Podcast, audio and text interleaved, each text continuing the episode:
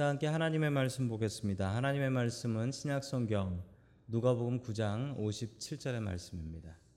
누가복음 9장 57절의 말씀 같이 보도록 하겠습니다. 길을 가실 때 어떤 사람이 여짜오되 어디로 가시는 아, 가시든지 나를 나는 따르리이다. 아멘. 하나님께서 우리와 함께 하시며 말씀 주심을 감사드립니다. 아멘. 자, 우리 옆에 계신 분들하고 인사 나누겠습니다. 반갑습니다. 반갑습니다. 인사 나누겠습니다. 자, 오늘 제자의 길이라는 제목을 가지고 하나님의 말씀을 증거하겠습니다. 자, 우리들은 예수님의 제자입니다. 이 제자라는 말을 교회에서 많이 씁니다. 근데 제자라는 말이 어떤 말이냐면 그냥 밖에서 쓰는 말이랑 똑같습니다. 선생님이 자기 학생을 내 제자야라고 얘기를 하죠. 우리가 제자라는 것은 배우는 사람이라는 뜻입니다.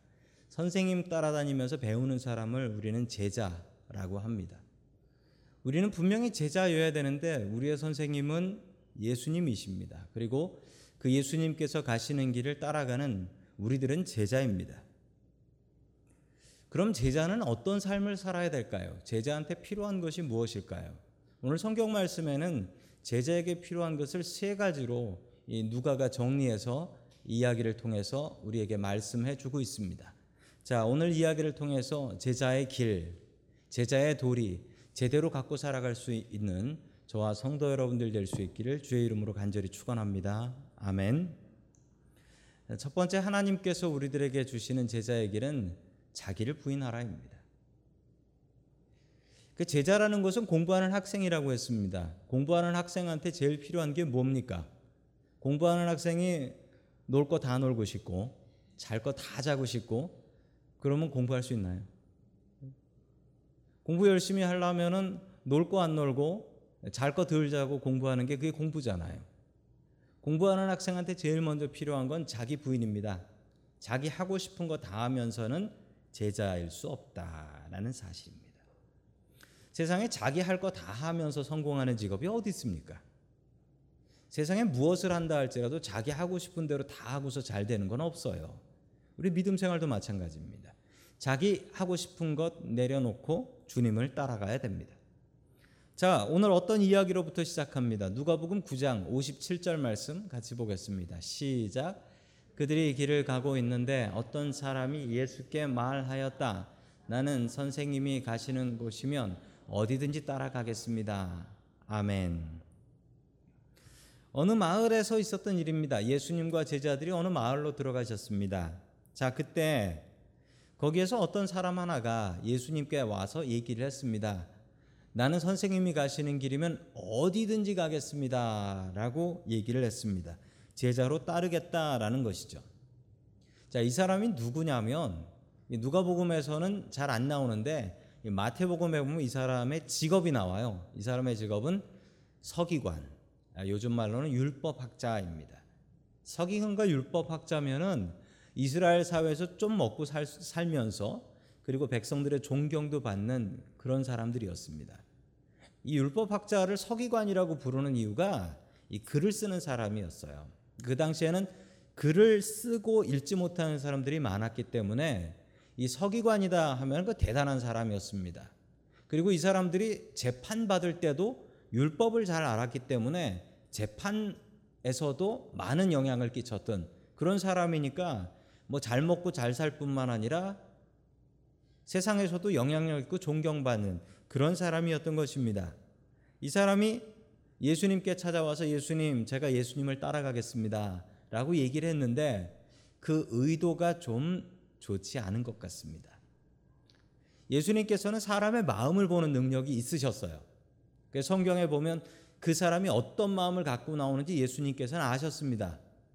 어떤 부자 청년이 예수님을 따르겠다고 하니까 예수님께서 뭐라고 말씀하셨냐면 그 마음속에 딱 하나 포기 못하는 것, 너 가진 재물을 다 팔고 나를 쫓아라. 그랬더니 그 부자 청년이 근심하며 돌아갔더라. 뭐 이렇게 나와요. 예수님께서는 사람들의 마음을 보는 능력이 있으셨습니다. 지금도 예수님께서는 우리들의 마음을 보는 능력이 있으십니다.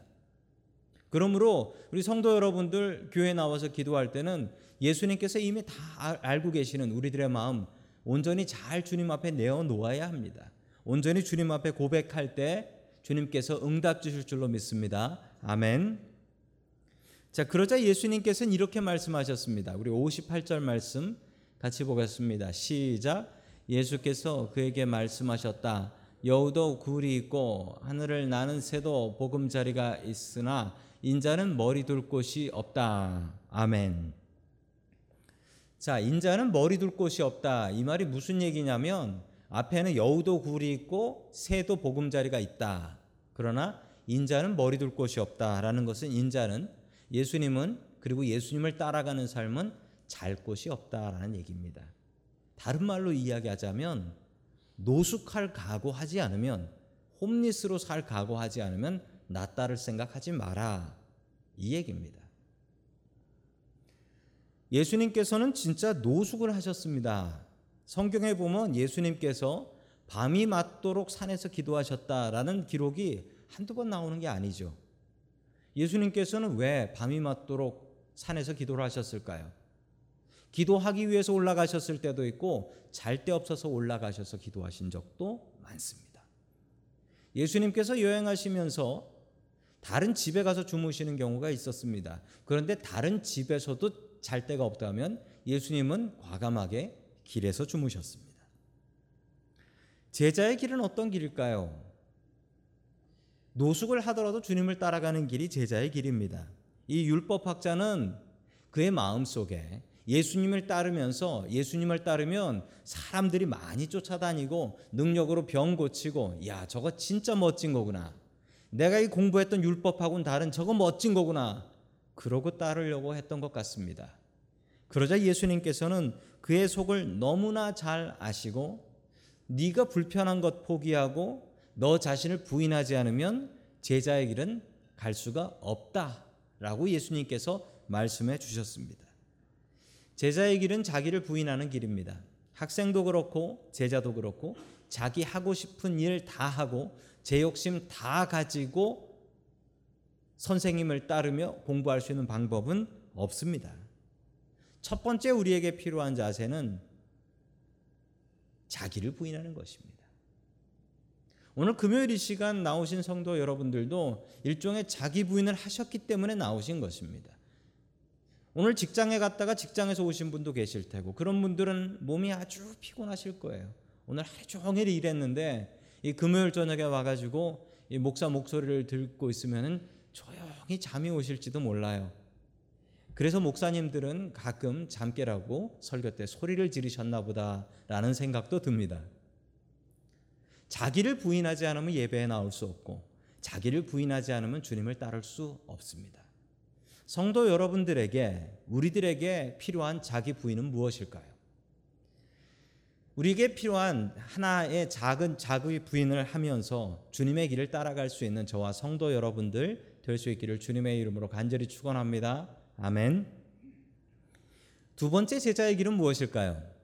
두 번째 제자의 길은 삶의 걱정을 주님께 맡기는 것입니다. 우리에게 근심과 걱정이 너무나 많이 쌓여 있으면 주님을 따라갈 수가 없습니다. 공부하러 와서 앉아 있는데 학생이 다른 근심과 걱정이 너무 많아요. 그럼 선생님이 얘기하는 게 귀에 들어오겠습니까? 공부할 수 있겠습니까? 공부하는 학생, 제자가 두 번째 해야 될 일은 근심과 걱정을 주님께 맡겨놓고 주님을 따르는 것입니다. 자, 두 번째 예수님을 따랐던 사람은 대단한 사람이었습니다. 아까 첫 번째 사람은 율법학자였고 자기가 내가 예수님 따르고 제자가 되겠습니다라고 얘기를 했지요. 그런데 요번은 좀 다릅니다. 우리 59절 말씀 같이 보겠습니다. 시작. 또 예수께서 다른 사람에게 나를 따라 오너라 하고 말씀하셨다. 그러나 그 사람이 말하였다. 주님, 내가 먼저 가서 아버지의 장례를 치르도록 허락하여 주십시오. 아멘. 자, 두 번째는 더 대단했던 게 스스로 나와서 저 예수님을 따르겠습니다. 그랬던 게 아니고요. 예수님께서 너는 나를 따르라라고 말씀하셨습니다. 영어로 뭐라고 나오죠? follow me라고 나옵니다. follow me.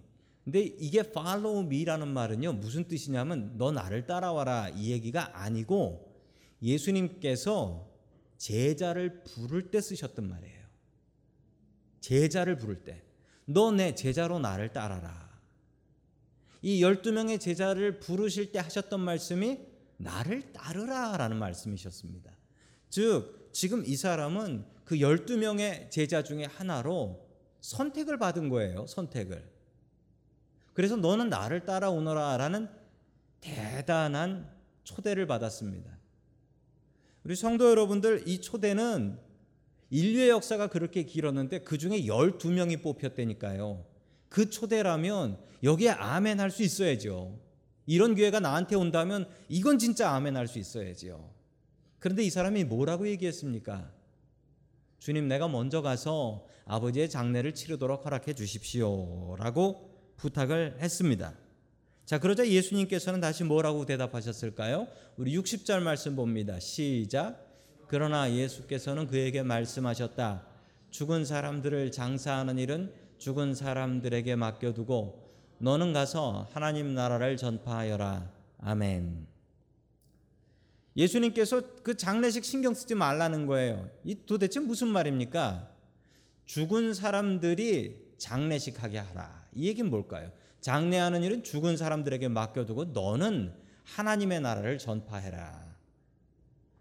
오늘 설교 말씀에 나오는 이 말씀이 누가 제일 좋아하는 말이냐면 사이비 이단들이 제일 좋아하는 말입니다. 사이비 이단들이 이거 정말 좋아하는 말이에요. 실제로 이렇게 하라고 합니다. 이 사이비 이단 교회를 나가면요 집에서 난리가 납니다. 그런 교회 나가면 안 된다고. 그러면 어떻게 하냐면 이 말씀 들려줍니다. 그리고 가족도 버리라고. 그리고 그냥 교회 와서 살라고. 이래서 얼마 전에도 이쪽 지역에도 그렇게 해서 탈이 난 때가 있어요. 그 가족이 완전히 깨져버렸어요. 지금 한국에는 그런 이단들이 많아가지고 자기 딸 찾아서 헤매는 부모님들이 그렇게 많다 그래요. 아들 찾아다니고 딸 찾아다니고. 이 말씀 이거 들려준대요. 이걸 들려주고서 성경 말씀대로 이렇게 순종하라고 하는 거예요. 이게 정말 이 말씀을 이대로 받아들여야 되는 건지 어떤 것인지 예수님 말씀이니까 그대로 받아야 되는데 이 얘기가 뭡니까? 우리 성도 여러분들 성경의 전체적인 메시지를 보면 예수님께서 자기 아버지 장례식 가지 말라는 이야기일까요? 아닌 것 같은데 읽어보면 딱 그렇거든요. 이게 무슨 얘기냐면 이 백그라운드를 잘 이해하셔야 되는데요. 이 예수님을 따르고 있었던 사람입니다. 예수님께서 보시고서 마음에 들었어요. 아무한테나 주시는 말씀이 아니에요. 정말 마음에 들었어요. 그러니까 너는 나를 따라라. 내 제자가 되라. 라고 오퍼를 주신 거죠. 초대를 해 주신 겁니다. 그렇다면 이 사람은 어떤 사람입니까? 지금 한 번 나와 있는 사람이 아니에요. 예수님을 꾸준히 따라왔던 사람입니다. 그리고 인정받았던 사람인 거죠. 자, 이 사람한테 제자로 따르라라고 했더니 뭐라고 합니까? 아버지 장례식을 하고 와서 하겠습니다. 이건 말이 안 돼요. 왜냐하면 아버지가 장례가 났다면 아버지가 돌아가셨다면 예수님을 따를 수 없지요. 집에서 장례식 하고 있어야지 어디 예수님을 따라다니고 있어요. 이 사람은 자기 아버지가 돌아가신 분이 아닙니다. 이게 무슨 얘기냐면 우리 아버지가 연세가 많고 내가 아버지를 모시는데 내가 아버지 돌아가시고 나면 좀 자유로워지니까 그때 예수님을 따르겠습니다 라는 얘기예요. 저는 이런 얘기 참 많이 들어봤어요. 교회 나오시라고 전도를 하면은 우리 어머니가 톡실한 불자여 가지고 우리 어머니 계시는 동안은 교회를 못 나간다고. 제 친한 친구 하나도 그렇게 전도를 했는데 우리 어머니 돌아가셔야지 교회 나갈 수 있다고. 그 어머니 지금도 살아 계세요. 그래서 교회 못 나와요. 아니 내가 교회 나와 가지고 우리 어머니 전도해야지. 지금 이 사람은 그 얘기를 하는 겁니다. 우리 아버지가 연세가 많으셔 가지고 내가 우리 아버지 봉양해야 되는데 우리 아버지 돌아가시면 내가 자유롭게 예수님 따라다니며 섬기겠습니다. 그 사이에 예수님 돌아가시고 천국 가 계신데요. 그러니 예수님께서 하시는 말씀이에요. 너 그 마음으로 하면 안 된다. 아니 죽은 사람이 장례식을 어떻게 해요? 죽은 사람이 장례식을. 그 얘기가 아니라 뭐가 중요한지 깨달아 알라는 것입니다. 우리가 삶을 살면서 우리에게 짐이 없을 때가 어디 있습니까? 지금 성도 여러분들 짐 다 있으시잖아요. 무슨 짐 있으세요? 공부하는 학생들은 공부하는 짐 있지. 그 나이 드시면은 짐이 없어요? 어떻게 먹고 살아야 되는 어른이 되면 또 먹고 살아야 되는 짐이 있지. 은퇴하고 나면 짐이 없어지는 줄 알았어요. 그게 아니더라고요. 은퇴해도 짐이 있더라고요. 짐이 더 무겁다라고들 말씀하시더라고요. 우리 인생에 짐이 없을 때는 없습니다. 젊은 사람들한테 주님의 일을 하자, 주님의 일 열심히 해야 된다라고 하면 뭐라고 얘기하냐면 애가 어려가지고 애가 커야지 할 수 있다라고 해요. 그러면 애가 크면 어떻게 되느냐? 그랬더니 애가 또 애를 낳아가지고 애 봐줘야 돼서 하나님을 못한다고 해요. 교회 좀 빨리 좀 은퇴 좀 시켜달라고 해요. 애 봐야 된다고. 그럼 언제 하나님을 하실 거예요? 하나님을 할 수가 없어요. 그런 이들에게 주시는 하나님의 말씀입니다.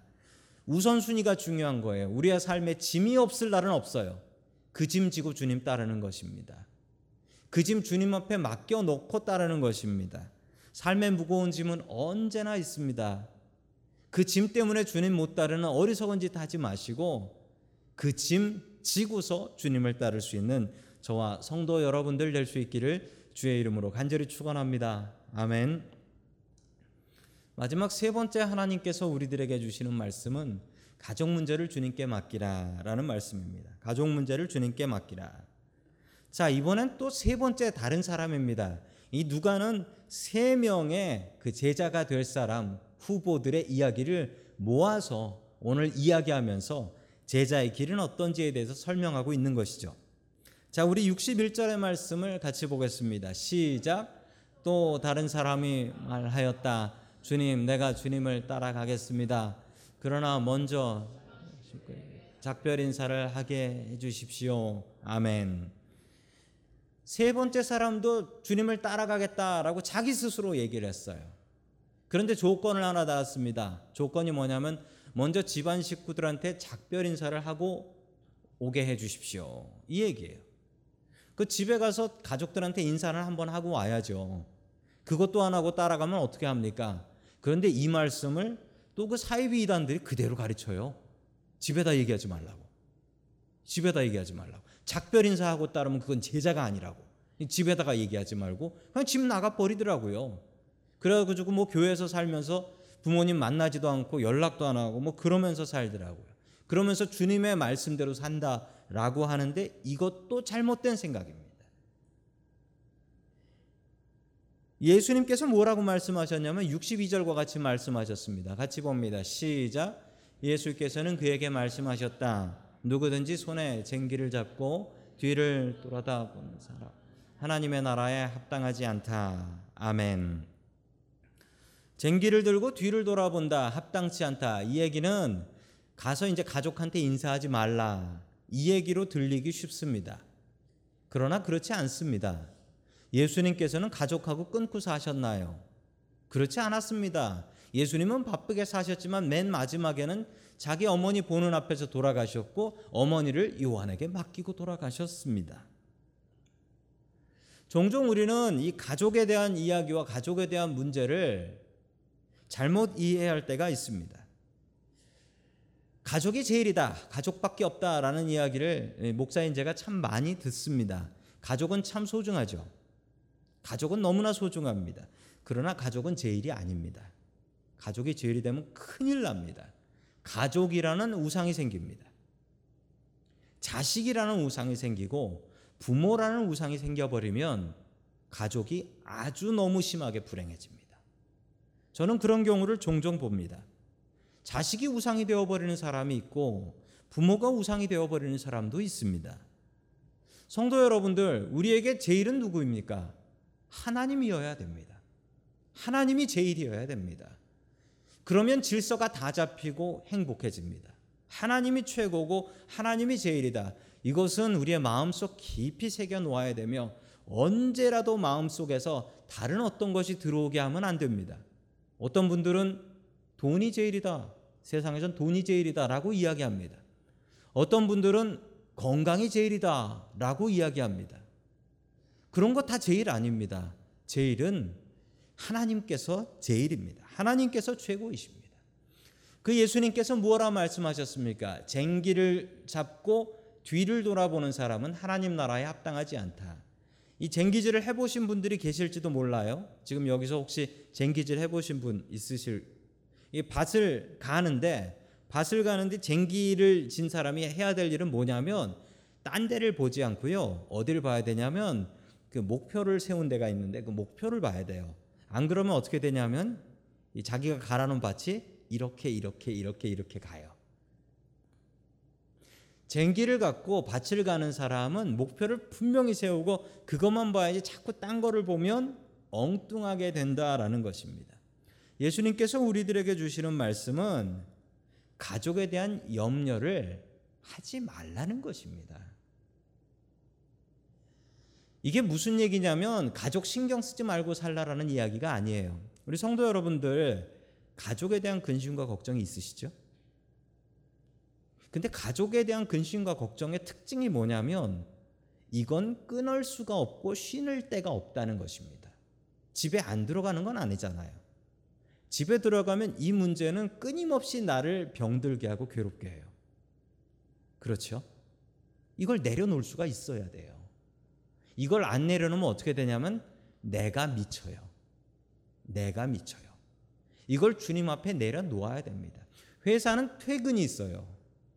회사는 퇴근이 있어서 끝나고 나면 홀가분한 마음으로 돌아올 수 있는데 가정의 문제는 이건 내려놓을 수가 없어요. 그리고 내 마음을 병들게 합니다. 진짜 제대로 병들게 합니다. 그래서 주님께서 주시는 말씀이 이것입니다. 그 가족에 대한 문제를 주님 앞에 내어 놓으라는 것입니다.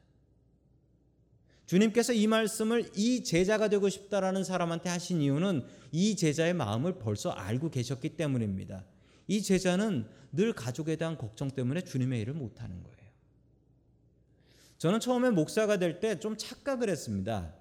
제가 목사가 되면서 저희 부모님께 그리고 제 형제 자매에게 아, 내가 자식 노릇을 노릇을 앞으로 못 하게 될 테니 목사가 되면 자식 노릇을 제대로 못 하니 예, 부모님께 죄송합니다라고 용서를 빌었고 그 형제들한테 자, 누님한테도 부모님 좀 잘 챙겨 달라고 그렇게 부탁을 드렸습니다. 저는 이 말씀대로 그런 건 줄 알았습니다. 그런데 어, 결혼을 하고 또 목사가 되고 그리고 부모님 제일 가까운 곳에는 제가 살고 있는 것을 발견했습니다. 고개 하나 너머로 부모님 곁에 제일 가까이 살아서 부모님 예, 일 있고 뭐 집에 고장 나고 그럼 제가 제일 먼저 뛰어가 가지고 도와드렸던 기억이 납니다. 목사가 되고 부모님을 못 돌봐 드린 게 아니라 미국 오니까 부모님을 못 돌봐 드리더라고요. 미국 오니까. 여기 계신 성도님들도 그런 분들 계실 겁니다. 미국 오고 나서 부모님께 효도 못하고 불효한다. 미국 사는 게 불효하는 거다. 이 얘기 하시는 분들 참 많이 있습니다. 우리가 주님을 따르는 길은 가족을 버리고 가족 신경 쓰지 말고 가족 먹여 살리지 이 얘기가 아니고 가족에 대한 근심 걱정을 주님 앞에 내어 놓으라는 것입니다. 그러지 않으면 내 영혼이 병들어서 아무것도 할 수 없다. 오늘 성도 여러분들이 가지고 나온 가족에 대한 문제와 걱정들과 근심, 고민들 그거 들고 있으면 나 스스로가 슬슬 미쳐갑니다. 그거 주님 앞에 내어놓으십시오. 그리고 주님께서 해결해 주시길 바라며 기도하는 저와 성도 여러분들 될 수 있기를 주님의 이름으로 간절히 축원합니다. 아멘.